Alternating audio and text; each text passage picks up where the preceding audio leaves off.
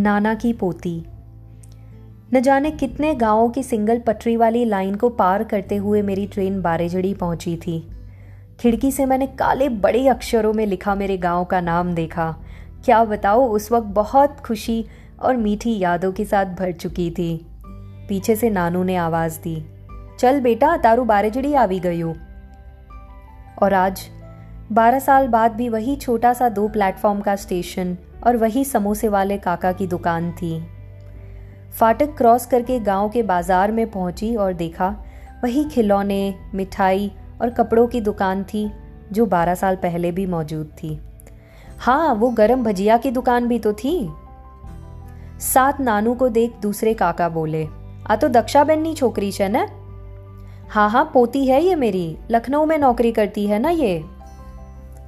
फिर नाना जी जाकर वही दुकान से चॉकलेट्स लेकर आए और मुस्कुराते हुए मुझसे कहा, जब तू छोटी थी ना, तब इन्हीं के यहाँ से खरीदता था। याद है निराली, कैसे तू छुपा कर रखती थी सारी चॉकलेट्स और कहती थी, दादा, एक दिन बहुत मन करेगा ना, तब सारी चॉकलेट्स एक साथ खा जाऊँगी। उतनी देर में मंदिर की घंटी बजने की आवाज़ आई। मैंने नाना से पूछा, आप पहले रोज़ इसी समय मंदिर आते थे ना? हाँ बेटा, तुझे याद है? तू तो पर बहुत छोटी थी उस वक्त।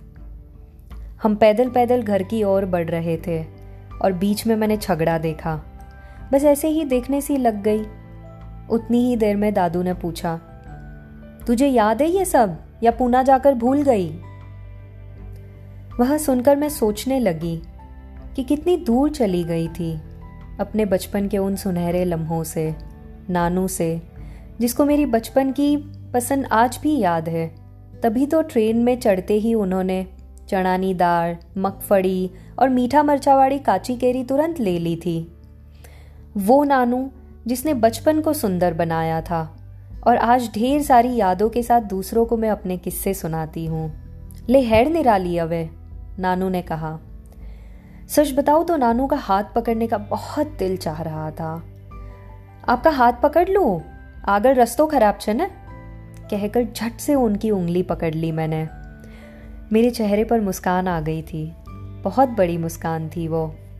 खुश थी मैं उस पल। गाँव में नानू का हाथ पकड़कर चलने वाली फीलिंग एक 25 साल की पोती के लिए बहुत ही अनमोल थी। और ढेर सारी बातों के बाद हम घर पहुँच गए, जिसे एक अरसे से नहीं देखा था मैंने। वहाँ आज कोई नहीं रहता है। बहुत शांति है वहाँ। पर यादों का शोर आज भी था, मीठी यादों का। वही आँगन में जाकर मैं और नानू बैठे, जहाँ नानी जी हमेशा बैठा करती थी। कुछ देर मैं और नानू बस चुप से रहे। बीच बीच में मैं उनके चेहरे की झुर्रियाँ ज़रूर देख रही थी, और बस मन में ही खुश हो रही थी कि कितनी खुश नसीब हूँ मैं, जो अपने नानू के साथ इतने सालों बाद वही सफ़र तय करके उस घर में बैठी हूँ, उस गाँव में बैठी हूँ जहाँ मैं पैदा होकर आई थी। स्कूल की गर्मी की हर छुट्टियाँ मनाई थी। पर अंदर दुख भी था कि इतने सालों तक क्यों कभी वापस नहीं आई मैं? जहाँ से मैं हूँ, जहाँ मेरी जड़ें है। उतनी ही देर में नाना बोले, आज तू आई है ना? इसीलिए घर का ताला खुला है। वरना अब तो ये बस मकान सा रह गया है।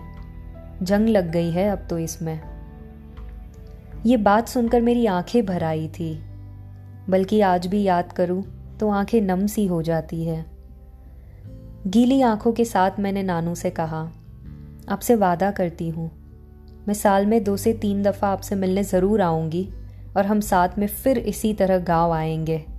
आज उस वादे के मुताबिक हम जब भी मिलते हैं 1940 से 2020 के सारे किस्सों की चर्चा करते हैं।